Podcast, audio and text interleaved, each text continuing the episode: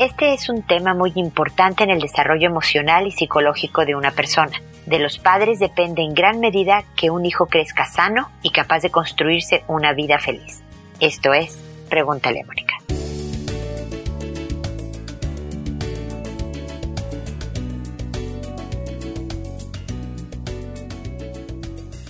Bienvenidos amigos una vez más a Pregúntale a Mónica. Soy Mónica Bulnes de Lara, como siempre, feliz de encontrarme con ustedes en este espacio en donde hablamos de los hijos y de verdaderamente aceptarlos, porque no hay papá al que le pregunte, ¿y tú aceptas a tu hijo? Por supuesto, claro que sí. Pero la verdad es que todos nos enfrentamos con aspectos, características de nuestros niños, de nuestros jóvenes adultos, que no nos gustan o preferiríamos que fueran distintos. Y una cosa es bien aconsejar a un hijo y otra es insistir constantemente a que este hijo haga cosas distintas a quien es por naturaleza. Si tenemos a un actor en casa, alguien artístico que le guste la actuación, generalmente muchos papás dicen, no, va a ser difícil que salgas adelante, ¿de qué vas a vivir? Tengo, por ejemplo, gente que quiere ser maquillista y los papás lógicamente están preocupados porque esta mujer pueda ser capaz de mantenerse a sí misma con ese oficio que decide hacer. Y muchas veces los obligan a tener una carrera, la que sea, con tal de que tengan un respaldo en caso de que la vida les dé vueltas y entonces no puedan salir adelante económicamente hablando. La verdad es que toda esta preocupación es muy válida, pero a veces en el camino de lograr que el hijo tenga este respaldo para que pueda salir adelante, les hacemos mucho daño formativo. Les hacemos sentir que o no son suficientes o que no van a ser capaces. O sea, porque el decirle, sí, mira, qué lindo que quieras ser bailarín, pero ¿por qué no estudias derecho y ya con tu título de abogado ya puedes bailar todo lo que tú quieras, ¿no? Eso provoca unas frustraciones y una falta de confianza en sí mismo en el hijo bien importante.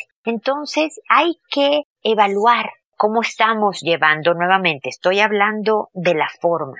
El fondo puede estar fundamentado, pero a veces también tenemos que aceptar que aunque tengamos razón de que a lo mejor no, o le sean, deja tú que no pueda salir adelante el hijo siendo bailarín, siendo maquillista, siendo lo que decide hacer. Pero sí, podemos estar equivocados, ¿eh? Hay gente muy exitosa en estos campos que ya lo quisieran los de carreras más tradicionales. Pero hay veces en que sencillamente tenemos que dejar que ellos sigan su camino. Y que si dicen, no, yo no puedo, no quiero, no soy capaz de estudiar una carrera porque lo mío es esto otro.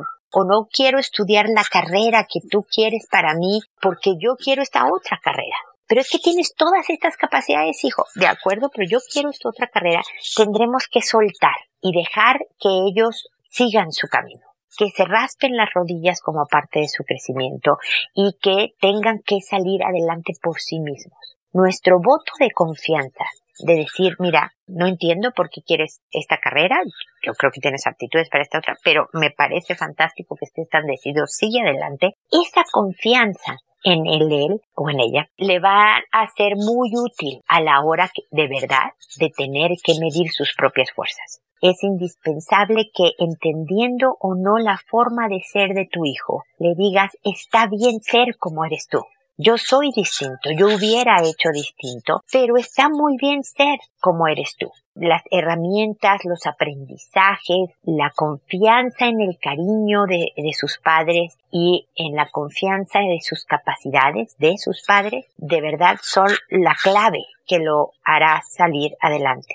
Nuestra preocupación, posiblemente fundamentada, de que hagan una carrera obligados, trae consecuencias mucho peores en muchas familias. Hay veces, sí, que funciona todo maravilloso y que el hijo accede y dice, bueno, está bien, voy a estudiar pedagogía, ¿no? Para después dedicarme a lo que verdaderamente quiero dedicarme, y el muchacho, la muchacha, crecen muy bien. Pero estadísticamente por lo menos te puedo decir que son lo mínimo de los casos. Generalmente es una etapa muy complicada, con mucho conflicto, mucho dolor, que realmente causa más daño que beneficio. Entonces, nada, a analizarnos como padres, como estrategia educativa, como la forma de que estoy haciendo las cosas y por lo menos considerar si este es un tema, la situación que estés viviendo en tu casa, de sencilla aceptación de lo que el hijo decida a pesar de no estar de acuerdo. Aceptar no quiere decir que estás de acuerdo, pero también cómo expreses tu desacuerdo es fundamental.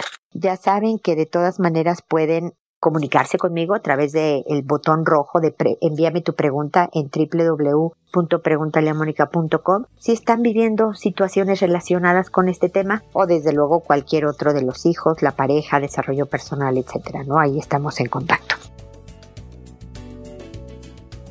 Bueno, con esto termino mi comentario inicial y me dispongo ahora a resolver, a responder, a comentar sus consultas, que lo hago por orden de llegada, que a todo mundo le cambio el nombre para asegurar su anonimato, cualquier otro dato que los identifique también lo cambio, que lo hago por audio y no por escrito para poder llegar a más gente. El podcast hace que lleguemos a más gente que obviamente si te contesto a ti tu correo de manera personalizada, pero mi respuesta es personalizada, que siempre contesto, me tardo alrededor de un mes más o menos, pero siempre contesto porque quiero dar por lo menos algunas ideas, estrategias, comentarios, perspectiva que pueda complementar lo que tú ya hayas hecho para resolver la situación y que a las personas que les respondo les mando un correo el día que se publique el episodio diciéndoles el número de episodio, el nombre del episodio y el nombre que les puse en el episodio para que sepan dónde están mis comentarios.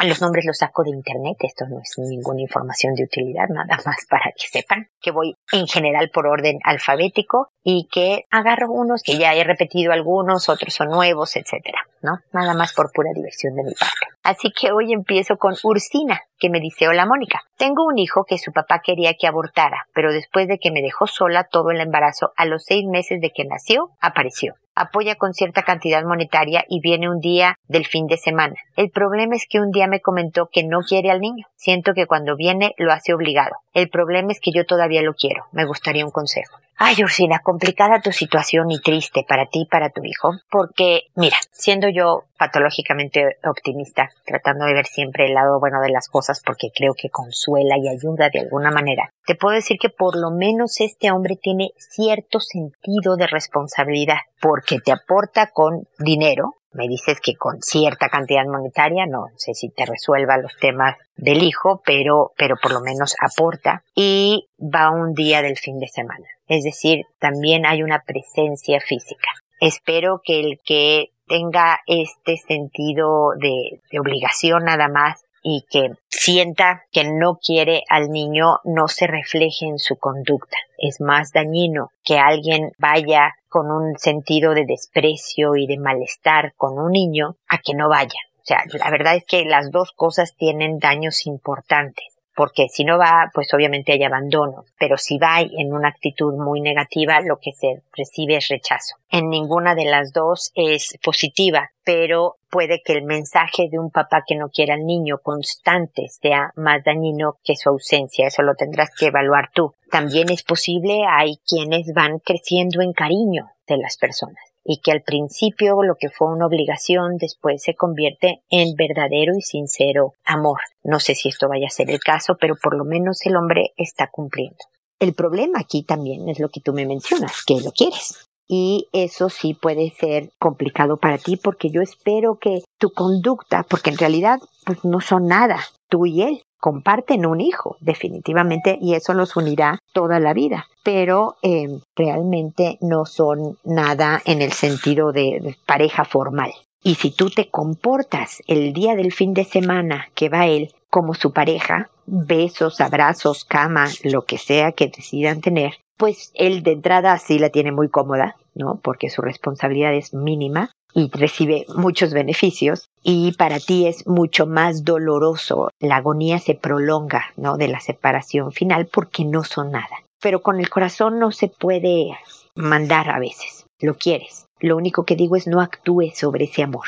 No te comportes como si fueran pareja si no lo son. Si son pareja formal, éntrale con todo, ¿no? Sean pareja formal. Pero si no lo son, mantente como la mamá del hijo que comparten, con temas del hijo que comparten, y la convivencia normal, pero sin ir más allá por tu bien, por el bien de la relación y por la claridad con tu hijo de que mis papás son esto, mis papás. Pero nada más, y no crea mayores confusiones, ¿ok? Entonces espero que esto te sea de utilidad. Sé que no te doy las mejores noticias, Ursina, pero espero que sigamos en contacto para acompañarte en todo este proceso de acomodar la relación a lo que pues verdaderamente sea, ¿ok? Espero que sigamos en contacto. Luego está Vitalia, ya ni siquiera sé los nombres que yo invento. Vitalia, que me dice, estoy muy complicada, ya que hace un tiempo de ya 3 meses me he sentido con mucha angustia.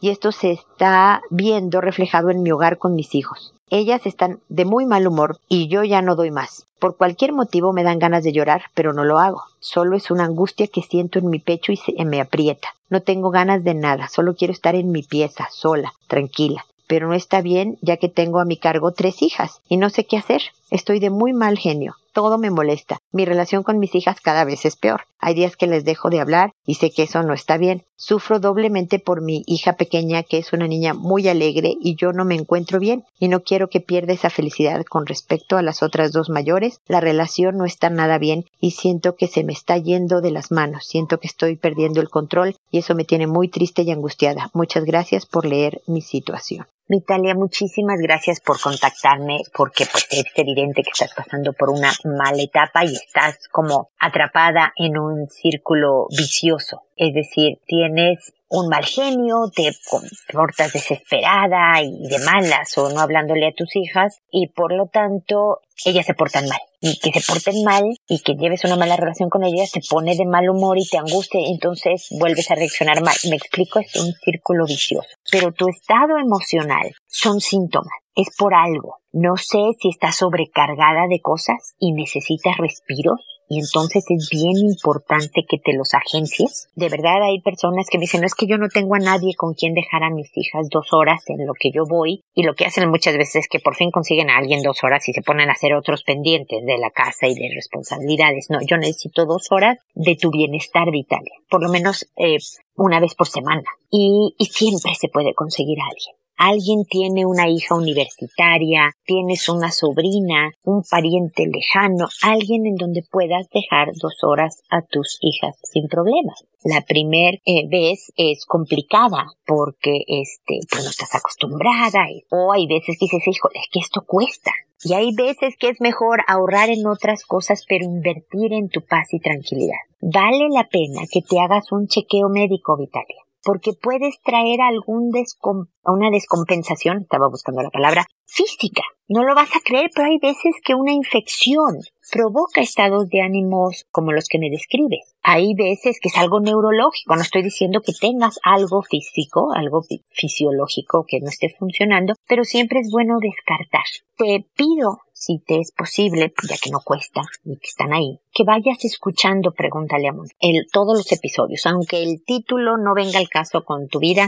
Escucha, porque cada pregunta, dentro del episodio hay preguntas de todo tipo de temas, con cosas que te pueden ir ayudando a ver las cosas desde una perspectiva distinta y por lo tanto no te sientas tan angustiada, que no sé el por qué de tu angustia. Yo sé que me dices, es que es por la mala relación que tengo con mis hijas, ¿no? Pero yo no sé qué fue primero, el huevo o la gallina, como te decía. Puede que tu mal humor haya provocado la mala relación con tus hijas. Y sí es bien importante reparar esa situación. Y antes de que las cosas empiecen a mejorar, vas a tener que hacer mucha labor de tu parte. Pero empieza con tu bienestar. Dices que ya no das más, que estás de mal humor. Todo eso te indica que es fundamental cambiar la agenda de alguna manera.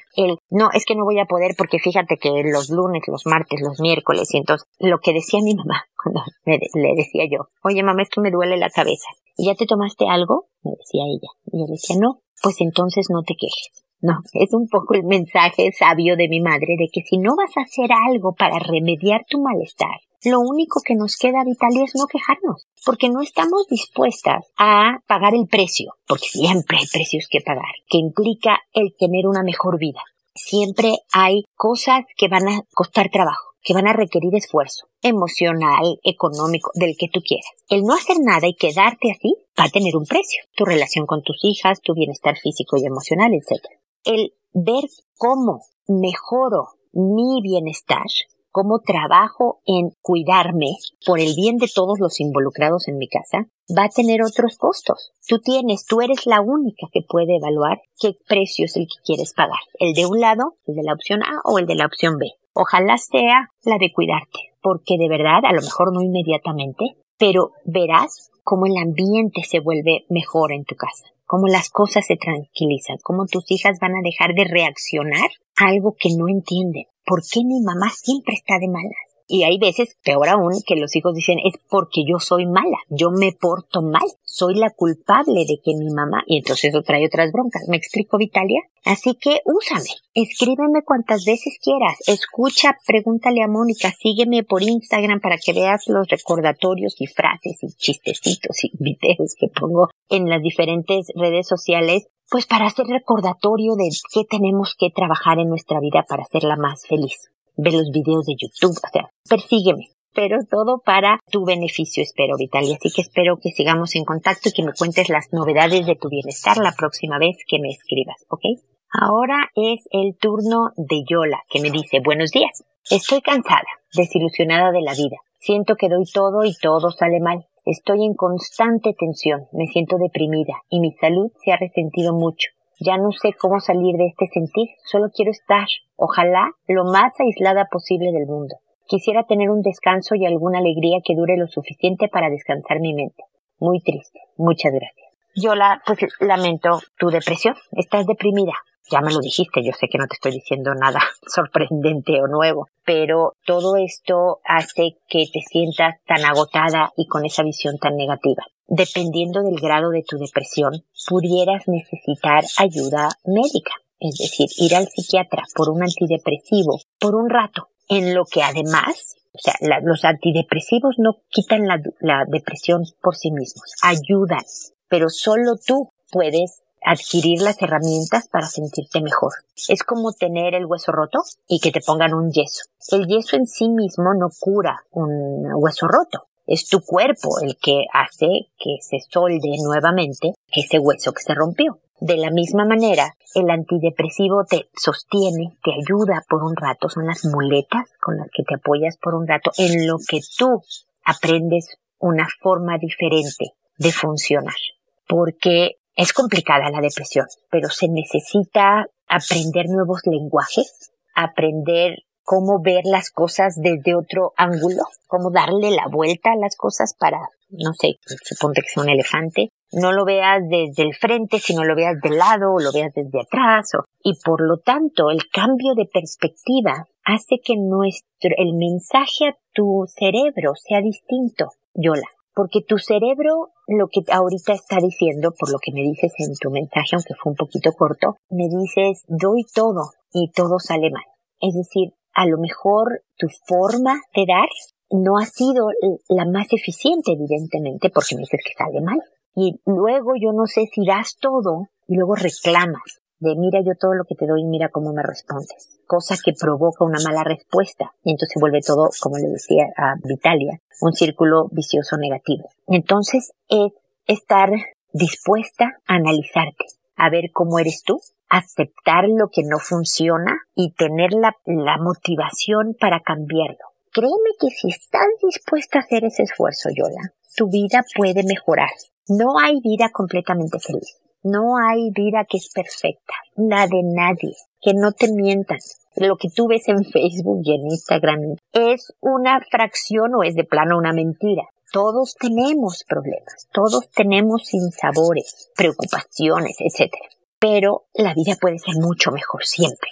Si yo, por ejemplo, me aprendo a no enojarme o a tener más paciencia o a enojarme distinto, puedo seguirme enojando, por supuesto, pero la forma en que expreso mi enojo es distinta, puedo mejorar mi vida. Si aprendo a ser más paciente, puedo mejorar mi vida. Si aprendo a tener más voluntad, puedo mejorar mi vida. Me explico, Yola, siempre hay potencial de mejora. Me gustaría, ojalá que pudieras ir al doctor para que te ayude un poco. y a lo mejor ya que estés en tratamiento de antidepresivos, que pues trates de buscar ayuda psicológica, porque así apuras el proceso de aprender las herramientas, me explico. Ojalá tu presupuesto lo permita. Si no lo tiene, pues aquí estoy yo. Sígueme preguntando, sígueme contactando para que trabajemos juntas en estas estrategias. Lo que yo te pudiera dejar para ir avanzando de tarea es que, por ejemplo, trates por 2 semanas consecutivas, mi querida Yola. No se vale que un día sí, 4 no, 7 sí, 80 no. 2 semanas consecutivas de no quejarte, de nada. Si hizo mucho calor, te aguantas, Yola. Te mojas y usas blusas y manga.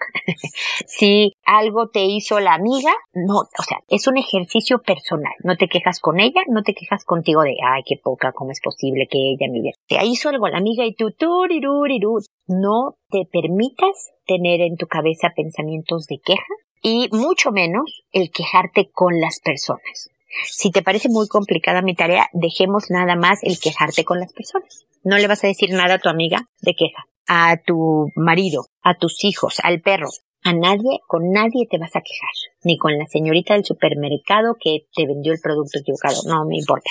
Por 2 semanas. Y observa qué pasa en ti, alrededor. Me puedes escribir y decir, Mónica, no pasó nada. La vida sigue apestando, todo está mal, y eso lo comentamos, se vale decirme que no pasó nada. O fíjate que no cambió mucho mis relaciones con la gente, pero yo estaba un poco más tranquila. O no, me costó un trabajo, lo que sea, Yola. Coméntame y podemos así empezar a trabajar. Pero será mucho más eficiente si lo haces directamente de manera personal con un psicólogo. Así que bueno, cuéntame cómo van las cosas y espero que sigamos en contacto porque yo quiero, si no quitarte lo triste, por lo menos reducírtelo bastante. Así que no te despegues y sigue presente, por favor, mi querida Yola. Luego está Aura, que dice, hola, buen día. Mi pregunta es cómo debo actuar o qué tengo que hacer. Mi hija de 9 años me confesó que ha visto pornografía y una ocasión que vino de visita una sobrina de mi esposo me dijo que le pidió que le tocara sus partes íntimas y ella hizo lo mismo. La verdad me preocupa mucho. Yo ya había visto a mi niña con conductas inapropiadas, pero leí que a veces es normal que lo hagan. Pero sí me preocupa esto que mi niña me confesó y la verdad es que no sé cómo reaccionar o qué hacer con ella. Vio que me molesté y me dijo que pensó que se sentiría mejor contándome, pero replicó que se sentía peor. La abracé y le dije que la amo y que para eso estoy y que buscaría ayuda. Por favor, oriénteme y díganme qué hacer. Aura, me parece fantástica tu forma de reaccionar con tu hija. Fíjate que el abrazarla y asegurarle que estuvo bien, que te dijera, que decirle que la amas, ¿no? Independientemente de la conducta de los hijos, los amamos. Esa es esta incondicionalidad que tenemos los papás con estos hijos. Pero, de todas maneras, los hijos necesitan. Y de hecho no los piden, no con palabras explícitas, pero con su conducta necesitan de límites, necesitan que les digamos esto no, y hasta aquí, llegas hasta aquí, más allá no debes de pasar. Entonces, efectivamente hay cosas que son normales dentro de las diferentes etapas de desarrollo físico, emocional, psicológico, sexual de los hijos, pero el que sean normales no quiere decir que no tengamos que hacer algo al respecto. Mi ejemplo típico, que ya me han oído muchas veces los que me han escuchado por muchos años, les pido una disculpa a todos ellos porque siempre doy los mismos ejemplos, es el niñito de 2 años que todavía no habla muy bien y quiere el juguete del amiguito que está al lado. Y entonces, como no puede decirle, oye, me toca a mí, tú ya lo tuviste mucho tiempo, préstamelo y demás, va y lo muerde. Y entonces el otro suelta el juguete del dolor y tal, y el otro obtiene lo que quiso el juguete. Es normal que los niños en alguna etapa, por lograr algo, muerdan. Pero no quiere decir que no le vas a decir nada a tu hijo por andar mordiendo gente, ¿no? O sea que nuestro trabajo es enseñarles la manera adecuada de moverse por el mundo, ¿no? Hay niñitas de 3 años que, como parte a veces natural de la etapa, descubren que masturbarse es placentero. Y entonces tenía yo los papás de una paciente, yo no atiendo niños, atiendo a los papás para darles orientación de educación y demás. La pequeñita se estaba masturbando, por ejemplo, en los parques, en donde están los columpios, con los tubos de los columpios. Y pues obviamente causaba una serie de incomodidades y preocupaciones de los papás importantes. Aunque es propio de la etapa este descubrimiento del cuerpo, pues no podemos dejar que esta pequeñita esté haciendo desfiguros en público. Y de verdad a esa edad es delicado también en privado porque pueden lastimarse, etcétera, etcétera, ¿no? Entonces, de eso se trata, de que le digas a tu hija de 9 años que ya está en la pubertad. La pubertad, así en libro de texto, empieza a los 9 años y por lo tanto, la pubertad es la etapa previa a la adolescencia que prepara el cuerpo, es todo un proceso gradual de desarrollo hacia la adultez hasta poderse el cuerpo prepararse para la reproducción, que en la naturaleza es pues para lo que está hecho el cuerpo, no para aquello de la subsistencia de la especie. Y entonces que va a tener impulsos y curiosidades y de ahí por eso la pornografía, la curiosidad de ir a ver qué es eso, qué es el sexo y qué hacen. Lo malo es que sexualiza y tu hija está actuando más allá de la etapa que le corresponde. Una cosa es una etapa natural de curiosidad y otra cosa ya es estarle pidiendo a la prima que se toque. Ya está haciendo cosas de adultos en una etapa en donde evidentemente ella no lo es y por lo tanto no está bien y debe de haber límites. Entonces le debes de dar ideas. A ver, vamos a bloquear en todos los dispositivos de la familia toda posibilidad de acceder a sitios pornográficos. Vamos a prohibir que tengas el celular o la tablet o lo que sea en tu cuarto cerrada. Tiene que ser en lugar público, con un adulto presente. Es decir, vamos a obstaculizarte la cosa. Y además, cuando tengas el impulso, la curiosidad, salte a dar la vuelta a la manzana, brinca cuerda, patea una pelota, saca la energía por otro lado. Es decir, vuélvete cómplice, una aliada en el autocontrol que tu hija lo requiere para su sano desarrollo, no solo el sexual, el personal, ¿no? Entonces, y háblenlo, no, esto no funcionó, esto sí, me explico, y si se pasa de las reglas de la casa, si no las cumple, hay una consecuencia, que se la puedes dar el castigo abrazándola y dándole besos y diciéndole que la amas. Eso es la cariñosa firmeza de la que yo siempre hablo. Que le dices, te quiero muchísimo, pero tienes castigado el celular 15 días. O te abrazo y te digo que te amo, pero no vas a ir a esta fiesta. Los hijos no les cae muy bien que les digamos que los amamos mientras que los estamos castigando. Pero es la verdad, los amamos mientras los estamos castigando. Así que eso hay que hacerlo de esa manera. Tu hija te lo va a agradecer. Porque precisamente eso de que ella se sienta mal consigo misma. Eso es bueno en el sentido en que puede entender por qué no es bueno hacer ciertas conductas. Para nosotros es sano y bueno, necesario, el sentirnos bien con nosotros mismos, el sentirnos orgullosos de quienes somos. Y tu hija tiene que aprender el proceso de cómo hago, qué tengo que decidir para sentirme orgullosa de mí misma. Y es hacia donde tienen que platicar. La sexualidad es una educación constante, no solo cuando hacen este tipo de conductas, sobre honor, sobre orgullo, sobre buenas decisiones, sobre autocontrol, sobre el trabajo que cuesta, etcétera, etcétera, sobre la vida en general. Pero ahora no dudes en volverme a escribir cuantas veces necesites para acompañarte en este proceso de formar a esta jovencita en una mujer de provecho y que no tenga tan frecuentes caídas, no que tu hija las tenga ahorita, ¿no? Pero todos nos caemos, pero podemos espaciar las caídas y aprendemos a tomar buenas decisiones. Así que bueno, espero que me permitas poderte acompañar. Seguimos en contacto. Luego Betty me dice, me cuesta controlar lo que como, especialmente en las noches. A veces no tengo hambre, pero algo me impulsa a comer con atracones, especialmente algo dulce, hasta quedar extremadamente llena e hinchada. Y seguramente, Betty, por cierto, gracias por tu mensaje, te sientes mal contigo misma, hablando de sentirse orgulloso de quienes somos, ¿no? Porque te entiendo, el tema de la comida ha sido un tema en mi vida. Te entiendo perfecto. A mí también son las tardes, noches, como a partir de las 6 de la tarde que me entra un hambre voraz.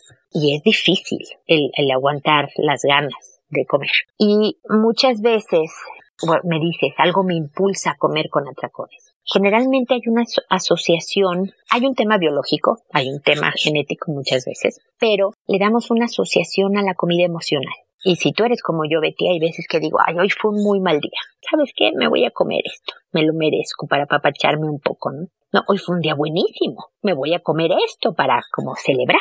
Hoy fue un día normal. Bueno, me voy a comer esto, pues ¿por qué no? ¿No? O sea, realmente asociamos el comer con otro tipo de actividades y es ahí donde nos perdemos. Es complicado, Betty. Tu lucha con el hambre va a ser de toda la vida. Con el hambre y con la forma de comer. pero eres joven, vi los datos que me pusiste al enviarme tu pregunta y entonces eso va a ayudar a que pues vayas entrenándote y entrenando a tu cuerpo y entrenando a tu mente a ver la comida de otra manera.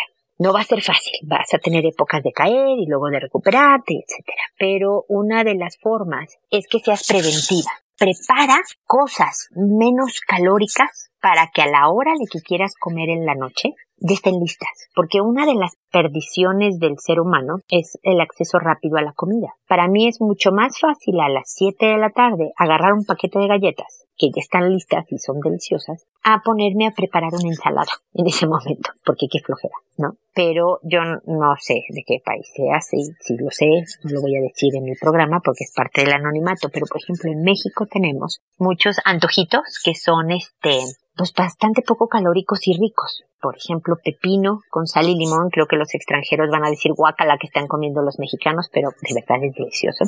Jícama, que es, luego les cuento a los demás lo que es la jícama. O sea, cosas poco calóricas. Incluso fruta, que dicen, no es que no comas fruta en la tarde, en noche, porque el azúcar es mejor a una galleta, es mejor a harina procesada y azúcar completa, ¿ok? Entonces, vete haciendo estratégica de preparar cosas que sí te gusten, que sean llenadoras, pero, Betty, la verdad es que la vas a sufrir. No te voy a decir que no, hombre, si te preparas tus pepinos con limón y sal no vas a sentir hambre, no, sí, vas a sentir hambre. Hay veces que la motivación visual ayuda. Poner fotos de, no sé, la modelo flaca o así en lugares específicos. Y no me dices si eres gordita, puedes tener atracones y puedes ser delgada. Pero también parte del proceso de la vida es aceptar el cuerpo sano, de una manera importante. O sea, es decir, yo tengo claro que nunca voy a ser como un par de amigas y una hermana, de hecho, que tengo flaquísimas. No voy a ser esa persona. Bueno, ya no lo fui, porque además yo tengo 56 años, mi querida Betty, así que estoy tarde para cambios fundamentales de metabolismo. Pero, bueno, hay quien me dirá que todavía hay tiempo, pero el aceptarte siempre con cierta fisionomía también es importante, y quererte con esa fisionomía, pero siempre tratando de llevar una vida sana. Ahora hay dietas muy buenas, muy llenadoras, que te ayudan a metabolizar mejor los alimentos. Entonces, ánimo, fuerza, paciencia, vas a poder.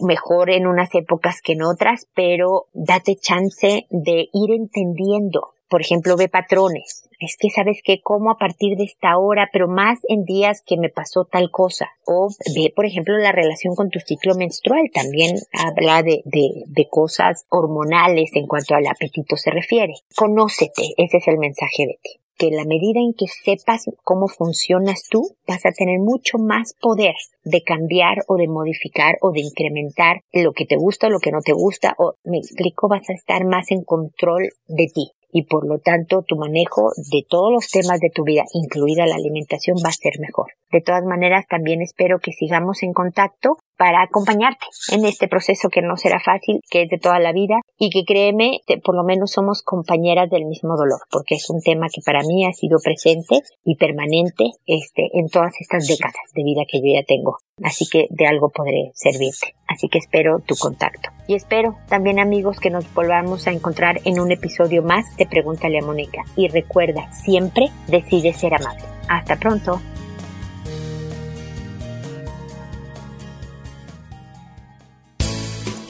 ¿Problemas en tus relaciones? No te preocupes. Manda tu caso. Juntos encontraremos la solución. www.preguntaleamónica.com. Recuerda que tu familia es lo más importante.